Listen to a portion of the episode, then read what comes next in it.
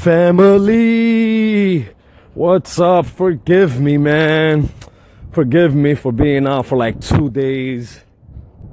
Didn't pay for my bill. Uh, I was short on money.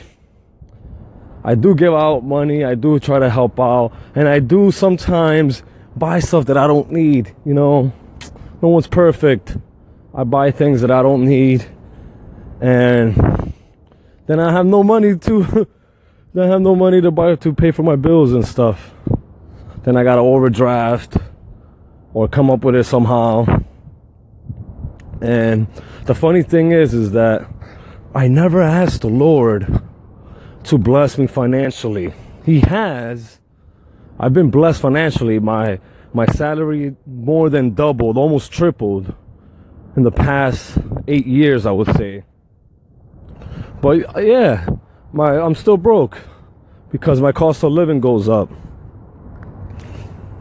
But I don't ask the Lord for to bless me financially. I don't know why. Now that I think about it, it's not important to me. Uh, but I need it. So what's up, Lord? That's why you got to talk to God. You got to just uh, talk to him like a friend. You know, tell him, "Hey, you know, I need I need money and uh, and help me help me use my money more wisely. Help me invest in people instead of always trying to invest in me and indulge in um in the things that I that that I don't need and things that I don't need to do. Help me invest my money in other people. Help me invest my money in things that will help other people or help myself or my family progress. Help the kingdom advance. And if there's a little bit left over, then Lord, I will use it for myself. We have, this is the way we have to be. People say that that's not a life, that's not living.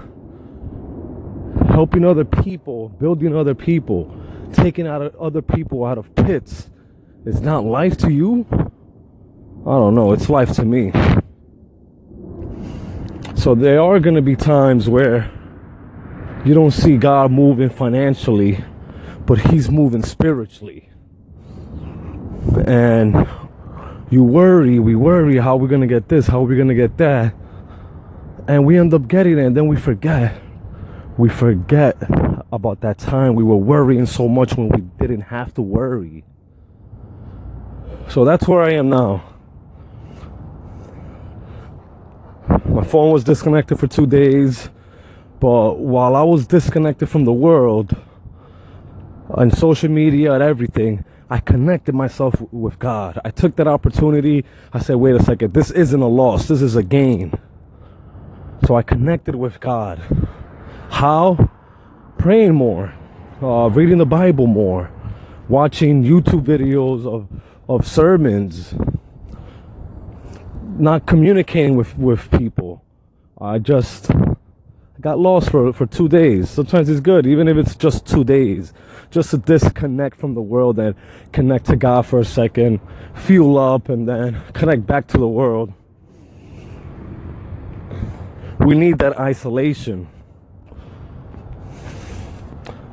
The Lord says, go into your closet and close the door when you pray. We need that isolation when there's family members in your house, go to the closet, go to the, the, the room where you won't be bothered and close the door. Go to your closet and close the door. Whenever you feel disconnected, go to your closet, close the door, and connect with God. Reconnect with God. He has something for you. He has something in store for you. This is this doesn't happen for a reason. I'm telling you. Everything that God does is He does it with perfect timing. Perfect timing. Remember that, family.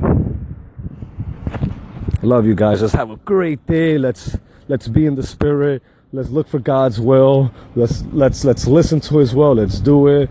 We could do this, guys. We got this in Jesus' name.